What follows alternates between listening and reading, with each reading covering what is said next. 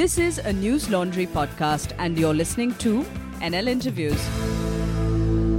Hello, and welcome to another episode of Newslaundry Interviews. I'm Snigdha, and I'm extremely pleased to introduce you to our guest, Tongam Rina. She is the associate editor of Arunachal Times, and she mainly reports on hydropower, environment, and current affairs. Tongam is also pursuing her PhD in tribal studies. And a few of the many awards that she has won include Ladli Media Awards, CNN IBN Indian of the Year in Public Service, Prize for the Freedom and Future of the Media, which was awarded by the Media Foundation of Leipzig in Germany. Hi, Tongam. Hi. And thank you so much for finding time to join us today. How have you been doing? All well. Thanks for reaching out. Thank you so much.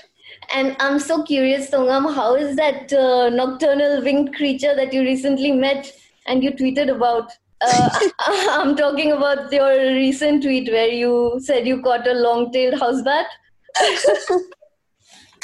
um, actually, we don't have that species here in Arunachal, but the Wildlife Institute of India they said that it's found in uh, Etalin, in where the hydropower is coming up. So I was just trying to be funny. Oh, I see. So, uh, Tongam, can you tell us a little bit about yourself? You know, I'm from Darjeeling myself, and I'm so uh, curious to know where you grew up and maybe a bit about your childhood days. You know, things that shaped you and influenced you to do what you do today. Um, I grew up in a very small village in East Siang. It's a district in Arunachal. Yeah. With my uh, maternal grandparents. Mm-hmm so that's why i guess i'm still in love with nature you know right. with rivers and mountains. Of course we have many many here but then i grew up in a lap of nature so it kind of shaped me. Right i'm right. still i'm still in love and i found uh, you know media where i can write about this so yeah. Right. So you always wanted to be a journalist is it? No not really. I wanted to be a news reader Ah, okay. Uh, that's because you know uh, BBC and uh, you know Doordarshan. Mm-hmm. It wasn't too loud like these days. You know, those days it was still very okay. Right, so, graceful. yeah, yeah, and and my dad is like, "Oh no, you're too shy to be a newsreader. Are you sure?" I'm like, "Okay." I, this was just you know one of things that you know growing up thing yeah okay um so uh Tongam, what is it like? Uh, you know, what is it like uh, being a journalist in Arunachal? You know, because uh, we as journalists living in the city, I'm sure. I mean, we realize how different it must be, right? Compared to, you know, I'm talking in terms of access, resources, support, you know, stuff like that. How different is it working as a journalist there compared to working in like a metro city? It's difficult to access information uh, that is there. And also sometimes it's uh, difficult to write about certain things because you know you always have to worry about the, the replications.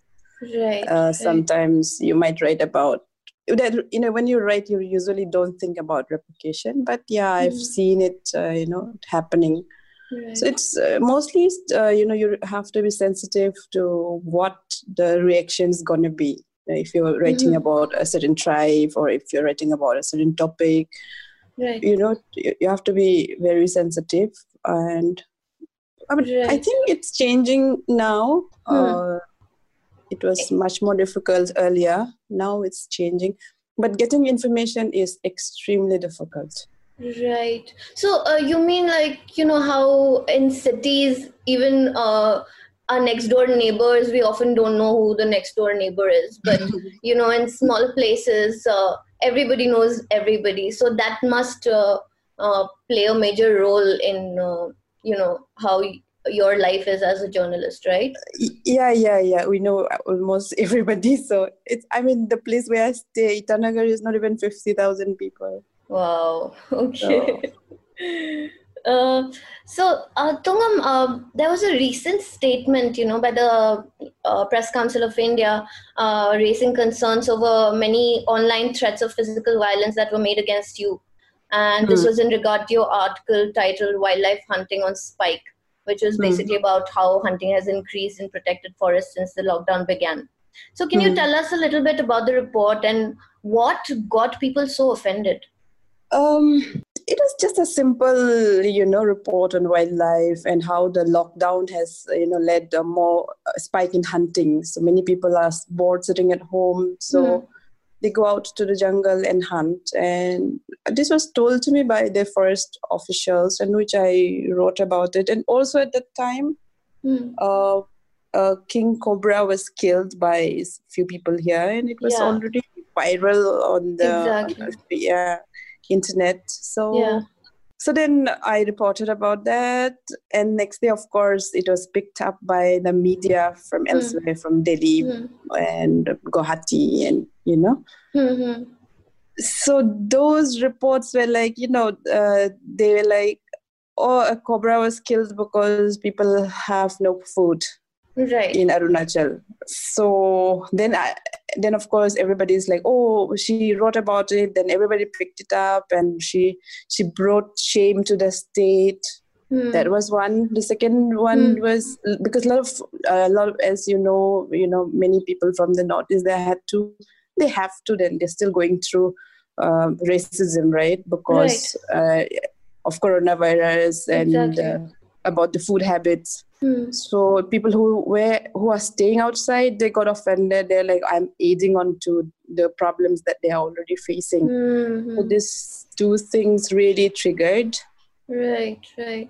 But uh, obviously, I mean, uh, the video had already gone viral before your report. So Tongam, I was asking you, uh, what would you first of all, what would you like to say to these people who are uh, saying that uh, you know your report uh, is encouraging racism against people from the northeast see i think uh, racism is already there it's always exactly. been there and uh, you know the report that uh, the, the social media really took it to a very different level i didn't mm. expect that you know mm. kind of attacks and kind of justification that they were giving Hmm. See, when I wrote about that, racism was not in my mind. Right, right. You know, though I was, I, do, I know, I know that a lot of people were going through so many. India has always been very racist. You know, it's it's always been very racist towards the people of the Northeast.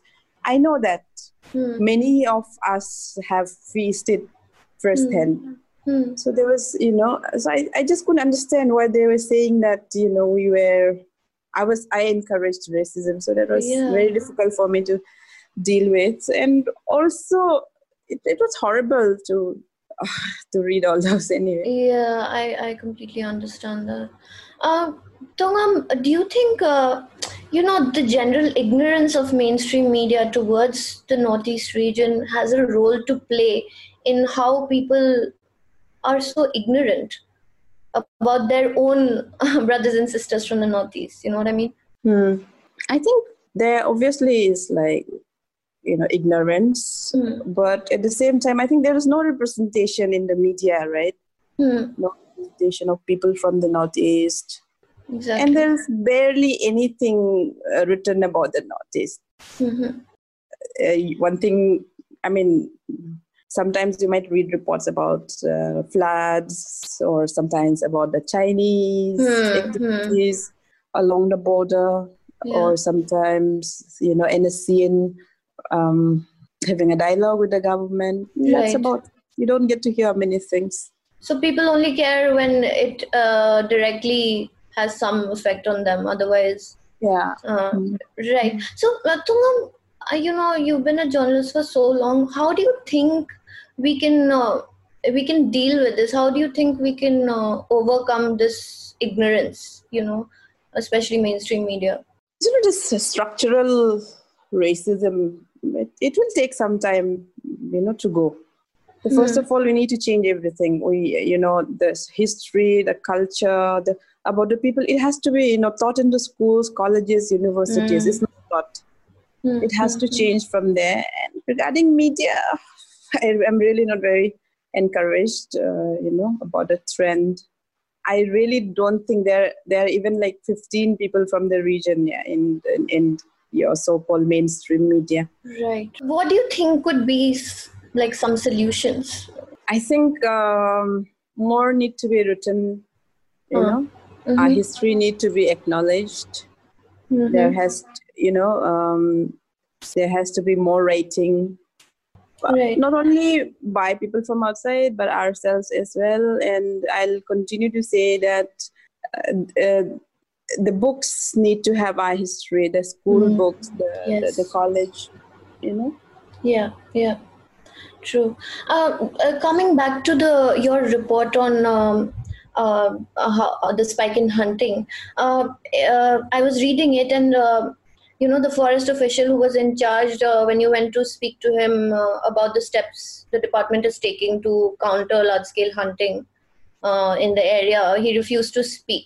So, uh, what do you think of the increasing lack of transparency and hostility of the government against journalists and media organizations who try to bring some accountability to the public from the government you know i don't know how to deal with these people sometimes you know yeah I mean, it's their job to give us information. It's my job to pass on the information. You know, even if it's very critical. I mean, my reports usually are very critical, but at the same time, I take, you know, I, I try and ask them, you know, what is, what led to this? What is your Hmm. take on this? If they Hmm. don't respond to that, I'll write that as well. You know, they don't want to respond. But it was quite funny, as in, like, I tweeted about it, and and Hmm. I think then I, I was told by my colleagues, you know, that he responded to their calls. ah i see Yeah, okay and and yeah, I mean, I I'm not going to stop reporting because these people that they, because just because they don't want to share information. right right uh, I mean, this is a is not just there i mean this is a general problem that journalists have been facing across the Hmm. country um, and uh, recently ever since the lockdown began there's like a, a quite a significant increase in uh, you know uh, the government's uh, efforts to gag the media you know threatening journalists uh, slapping them with FIRs all kinds of things.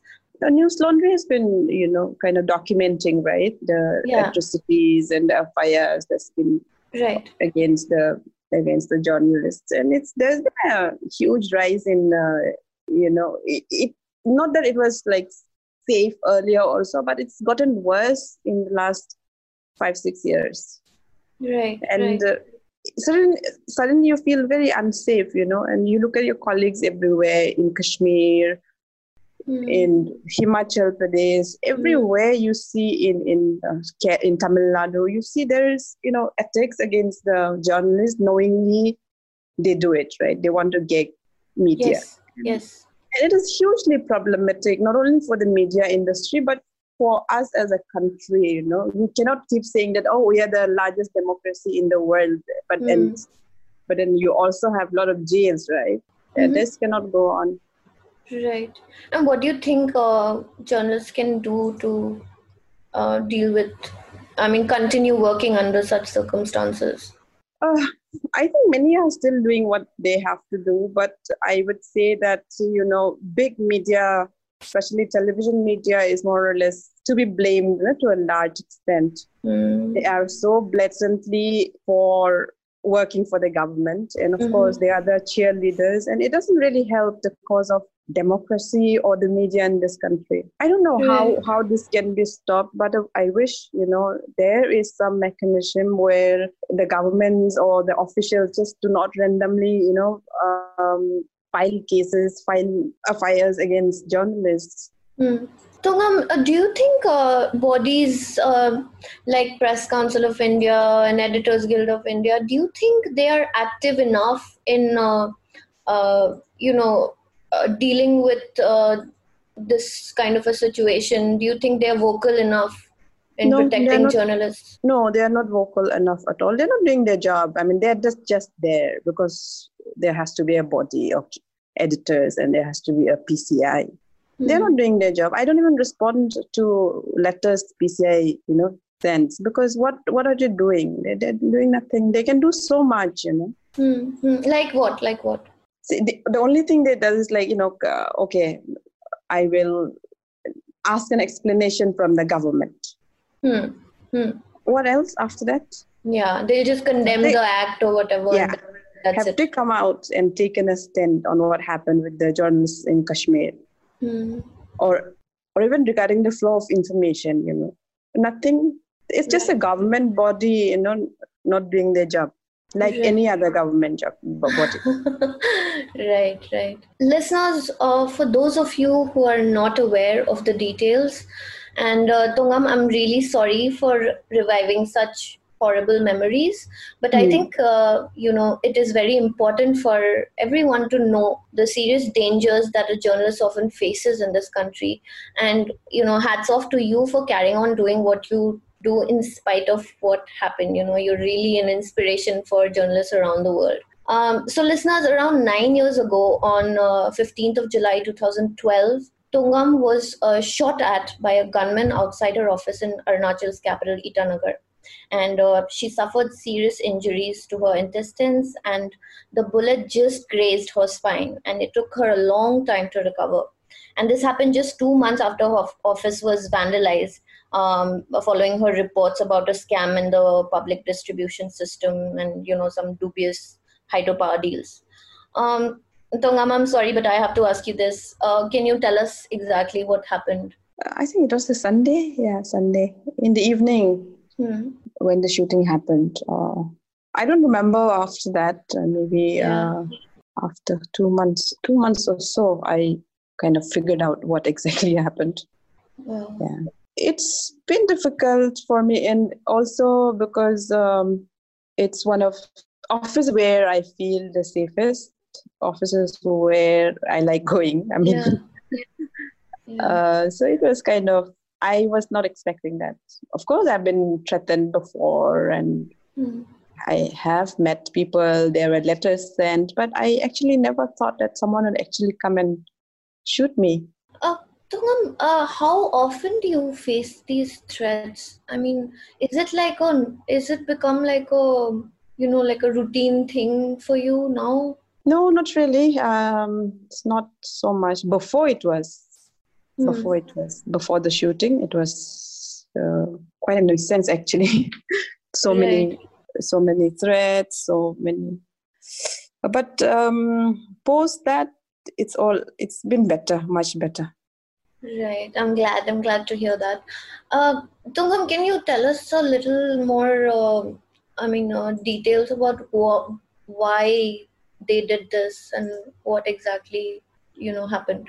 I really don't know the details um, because uh, the case is still ongoing. I have not uh, been called by the court, and uh, I I'm told that uh, the papers are lost. Uh, yeah, I was coming to that. yeah. So I re- I really don't know, but yeah, according to what the the, the charge sheet that I read, Hmm.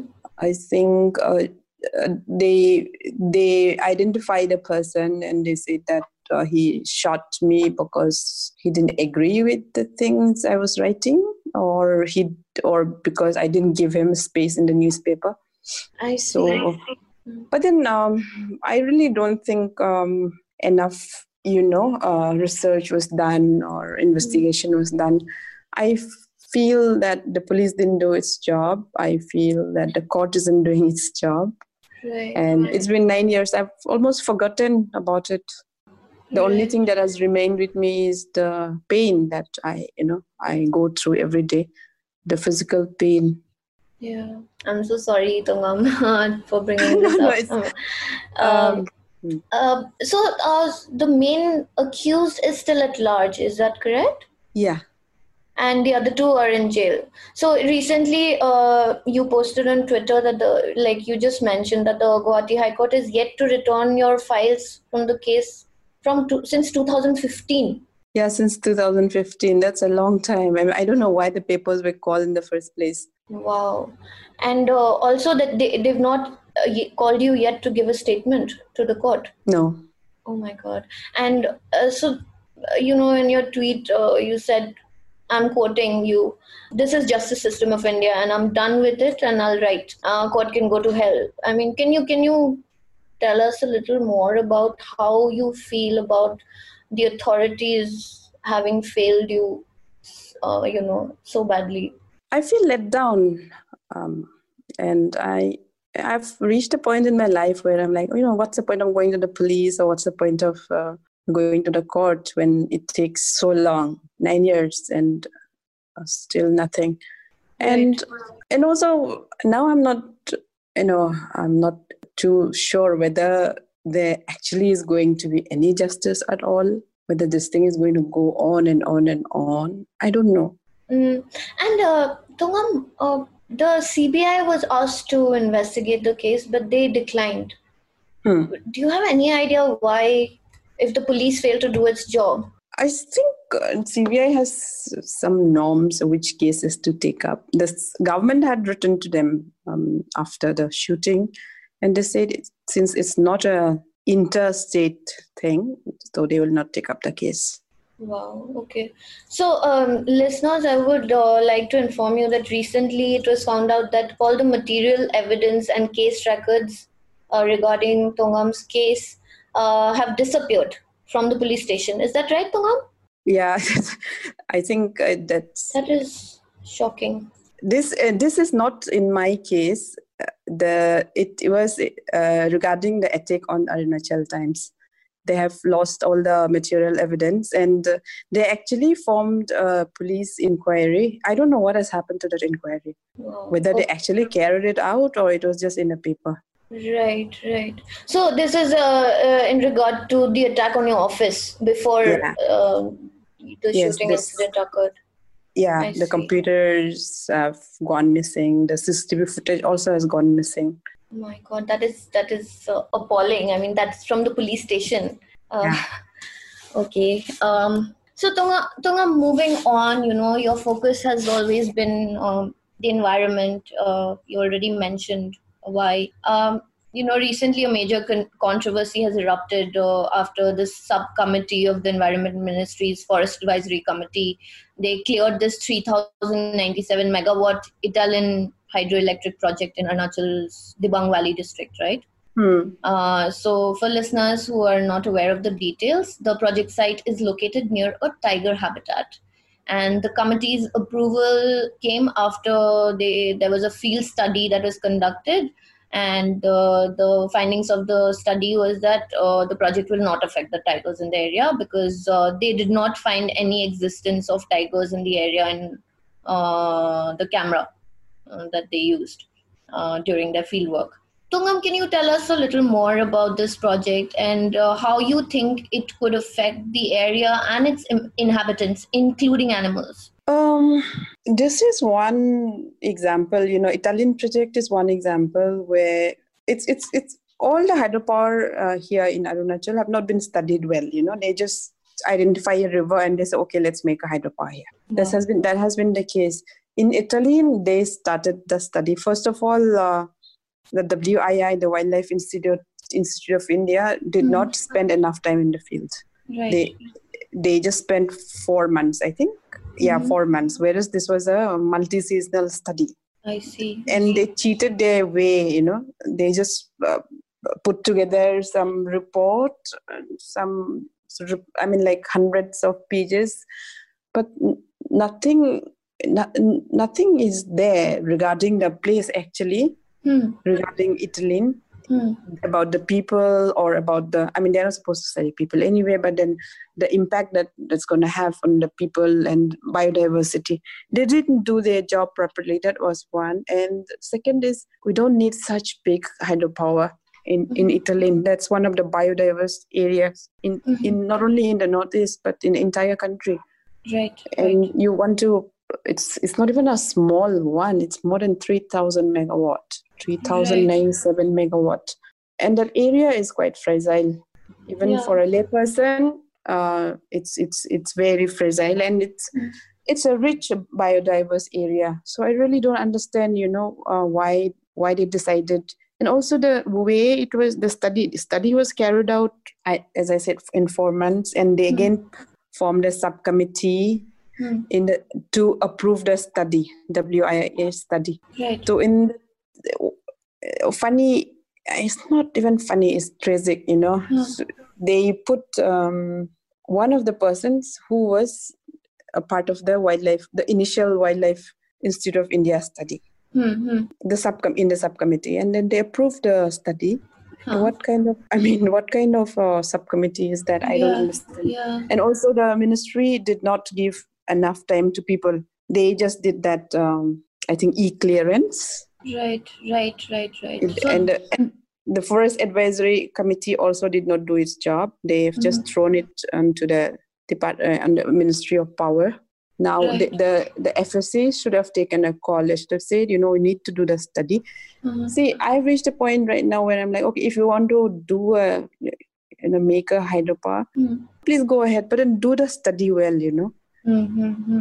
multiple seasonal studies. Yeah. Take take everything into account, and also, should not forget that you know these will have long term impact not only on the community but also on the the biodiversity. And Absolutely. rivers usually die Hmm. if you make hydropower. I've seen enough hydropower projects in my life to say that rivers die.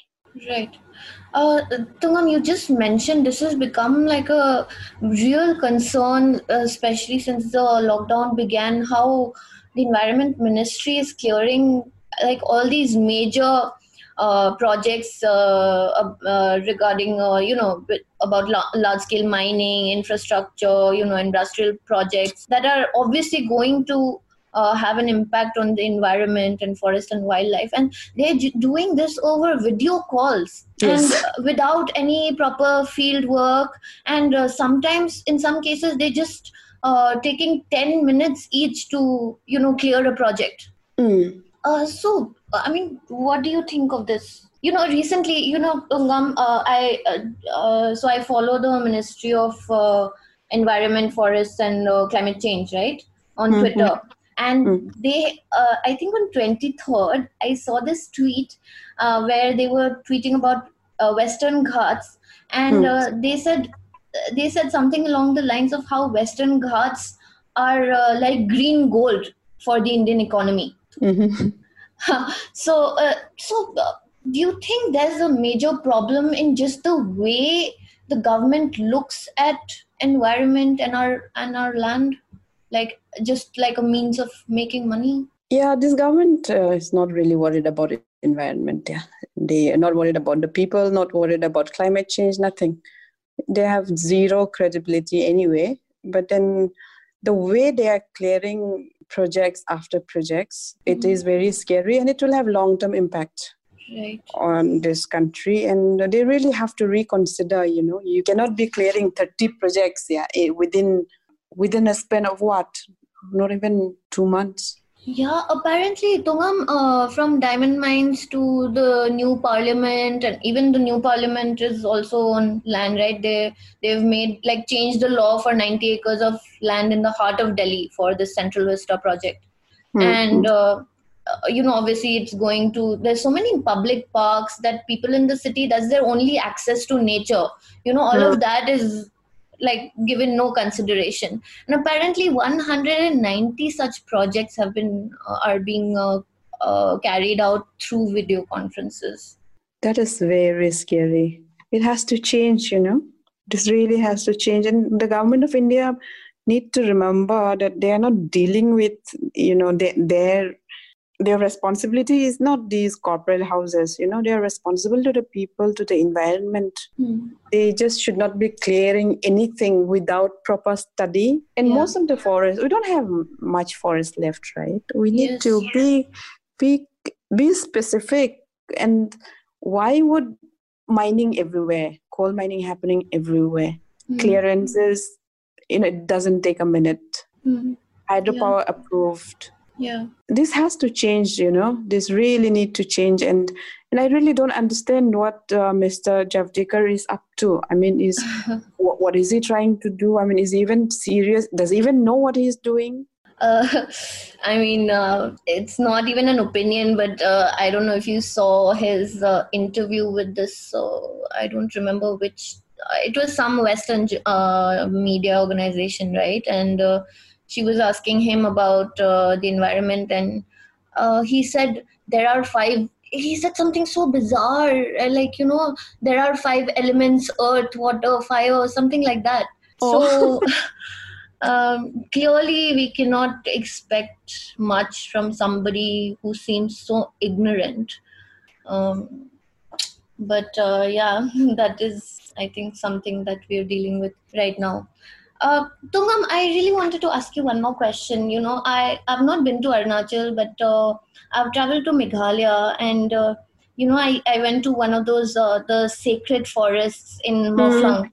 Mawphlang, no, near mm. Shillong. So there's so many like that, not just in Meghalaya, but around the northeast. You know, the, it's just uh, there's uh, it's such a noticeable. Um, you know difference in attitude that people have towards nature in the northeast you know almost mm. like this reverential yes uh, kind of attitude right um, hmm. do you think uh, do you think that has changed uh, over time um, because of the way government has been dealing with all these um, uh, with the forests and the environment and stuff like that and uh, do, do you do you think uh, you know we could imbibe this attitude somehow and uh, you know bring about a change? Do you think that's possible? I think we have always been very close to nature. All our songs everything is you know linked to nature. Mm-hmm. our folklore our stories everything and the reverence for forest is always there you know? Yeah. It's not um, you will find that all the communities their their rituals are linked with the forest yeah so it's very deep rooted you know our mm. relationship with our, our forests our natural resources mm. it's it's very deep and that is something you know people sitting in delhi will not understand mm-hmm. when you destroy a forest you destroy our culture you destroy our identity you know you destroy a part of us a part of our ritual right. and and all these things uh, uh, are not important, I guess, for people sitting in Delhi who make all these policies and programs.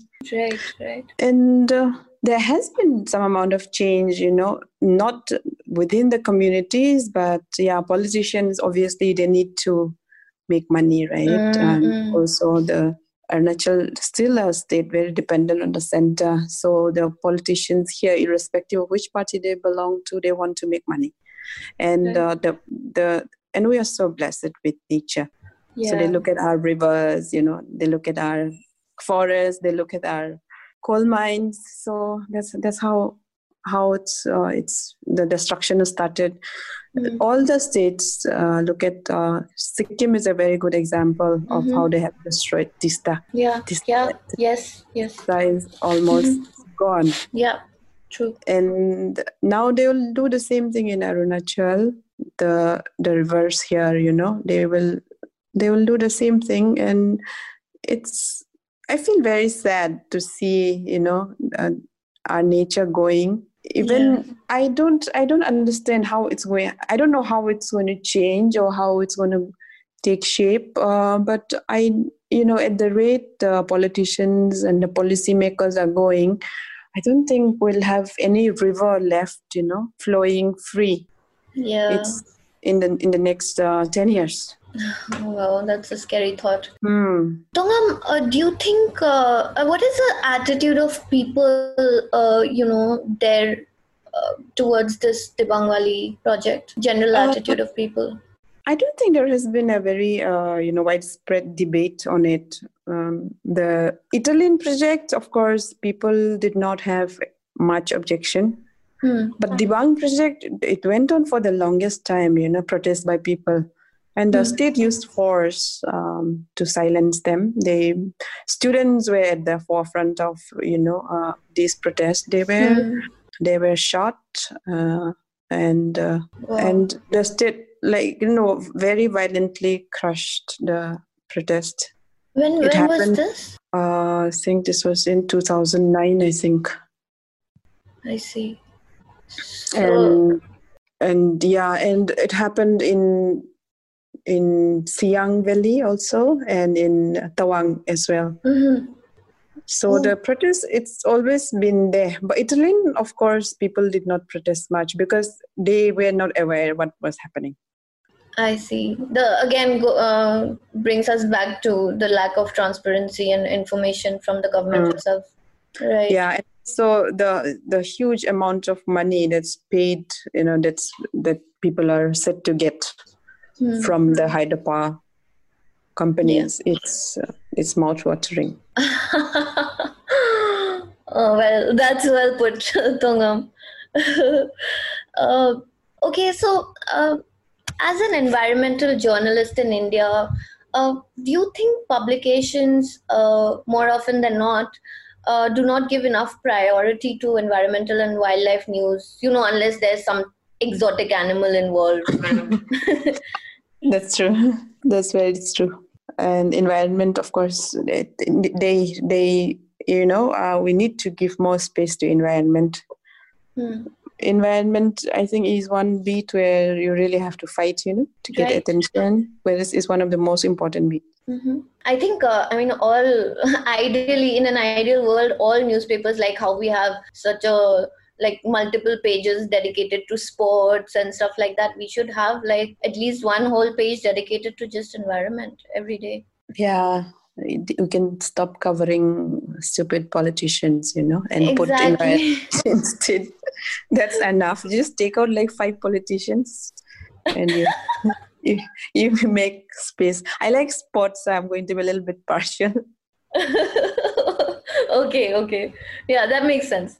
Um, Tongam, uh, there's uh, now coming back to the pandemic, we've hardly talked about it. Uh, you know, there has been a noticeable spike in the number of cases in people testing positive for COVID 19 in the Northeast. And uh, I think there's, you tweeted there's one positive case in Arunachal now. Yes. Right. So, um, Tongam, is the he- uh, state's health infrastructure prepared to handle the increase in cases as people keep traveling and you know coming back to their home state? And uh, j- and just overall, how do you think states in the northeast are dealing with the pandemic? I don't think we have enough uh, health facilities. You know, I one case, okay, I can understand, but I think five serious cases in Arunachal will make sure that the health system collapse. Oh, are you serious? It's- Five yeah. cases. Uh, yeah, I'm serious about that, and and also because uh, we didn't have uh, uh, ICUs in in Arunachal, though we have a medical college here. It was just put together like a couple of weeks ago after the pandemic started. So that's how bad the health system is. Um, So Yeah. basically, you have to travel all the way to Assam for any serious uh, medical treatment. yeah, um, Uh, same with uh, same with Darjeeling also. You know, if we fall sick or an, there's any serious operation that is to be had, then we have to go down to Siliguri or to Calcutta, or come to Delhi. You know, Mm. Yeah, Yeah. that's the same thing here. The rich guys will go to Delhi or Chennai or Bangalore. The poorer ones will die, right, and those who can afford will go to Assam. Right. healthcare system is very bad, not only in Arunachal, everywhere in the northeast. I think Assam is an exception, but then it's Mm. also not able to take the load. Look at the spike, more than 300 cases. Yes, yes. Going to get worse, you know. And Yeah. Assam obviously will not be able to take the load from other states. Yeah.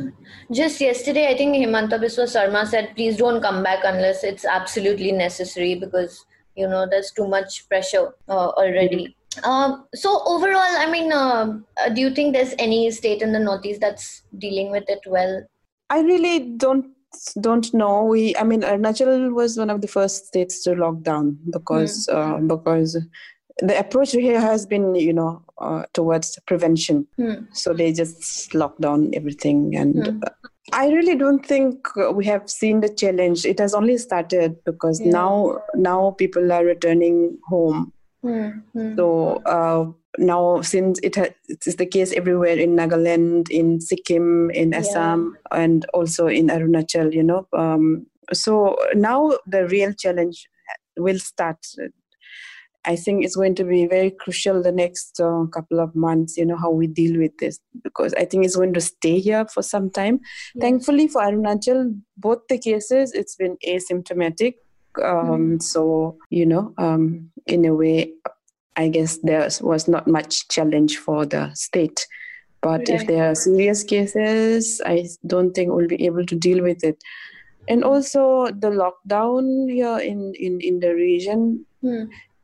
you know, they didn't really have to work hard because the the indigenous people already have that you know system in place Hmm. it's uh, some sometimes you know earlier when there was nil healthcare system the Hmm. best way was to lock down the entire village you know for Ah, yeah. weeks together if if there was an epidemic you know for Yeah. months it has happened and it happens even now there are rituals where you're not supposed to step out of the house for five days or out of the village for five days you know those system actually worked Mm-hmm. to a large extent and also we have very few people just 12 lakhs in arunachal so it was Yeah. not so difficult. But the real challenge is now. I mean now that we have a case and i don't know many more are supposed to come back home so i really don't know how well equipped the state is. I Mm. personally think it is not well equipped although they might say something uh, yeah, different. yeah different. At the most in five five serious cases in itanagar is what we need. I mean for the for for and it's already exposed the, how bad the healthcare system is In what way? Now, as i said earlier there, there was no icu there was Hmm. you know just nothing um the the even i mean this is funny eh, i don't know whether to call this funny or not there's not even Huh. oxygen cylinders you know they Oh. just been brought in now so i don't know uh, maybe because uh, the politicians and bureaucrats can afford to fly out from Itanagar and get themselves treated so the health sector was not uh, of, of much importance now the government they made an announcement earlier that whatever funds coming from the center will be spent on upgrading the healthcare system in the state. Right. So. Now, Mm. even uh, the center, you know, just I think yesterday or day before yesterday, uh, the health ministry, after cases crossed one lakh thirty thousand or something, then the health ministry issued an uh, issued a statement saying that oh now we have to really ramp up the healthcare system in India for the next two months. You know, after cases have crossed one lakh, so. Uh, but uh, Tongam, how do you think India is doing compared to other countries like, you know, for example, US and Brazil in terms of handling this pandemic? Yeah, I mean the politicians they tend to compare India to Brazil and and uh, America. They should be Hmm. Comparing the country to South Africa, uh, South Korea. yeah.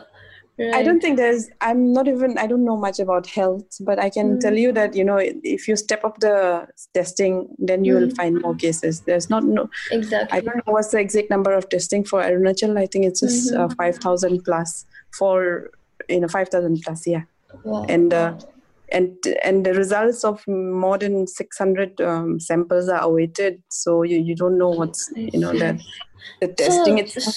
so as I as I understand, uh, even the results uh, are delayed, right? Because of the lack of testing centers Yeah, and the of test- overload.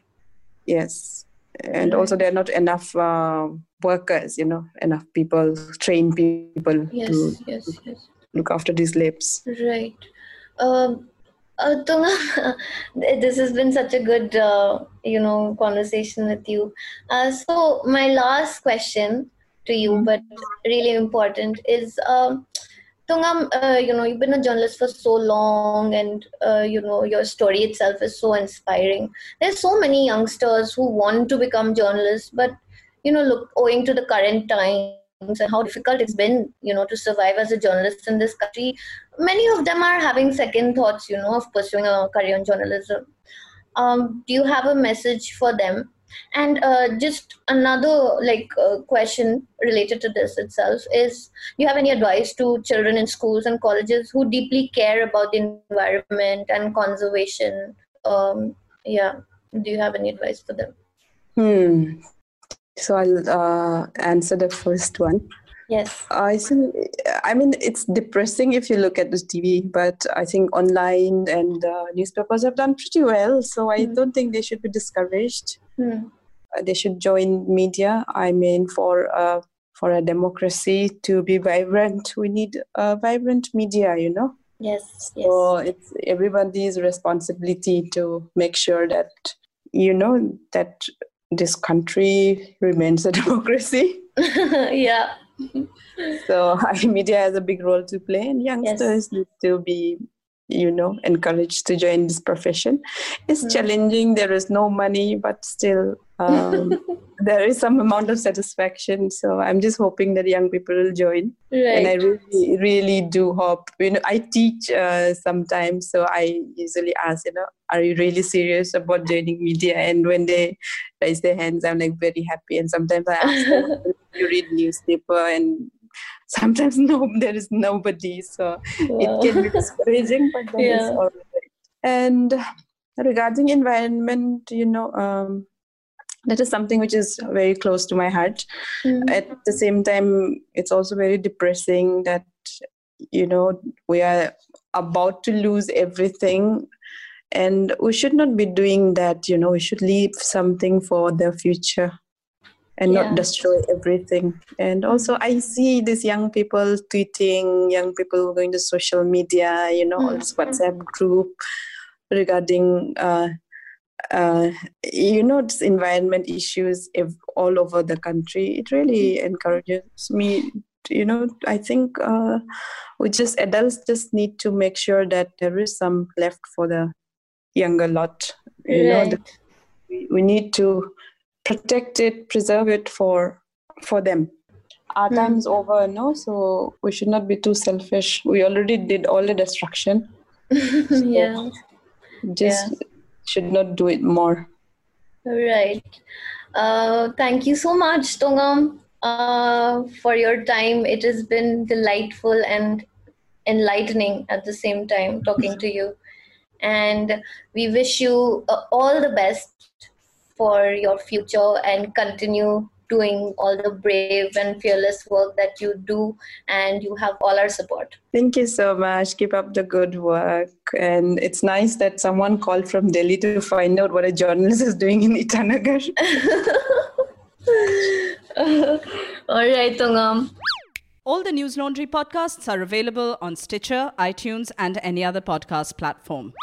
Please subscribe to Newslaundry. Help us keep news independent. To catch all our podcasts on news, pop culture, current affairs, and sport, visit newslaundry.com. Follow us on Facebook, Twitter, and Instagram, and subscribe to our YouTube channel.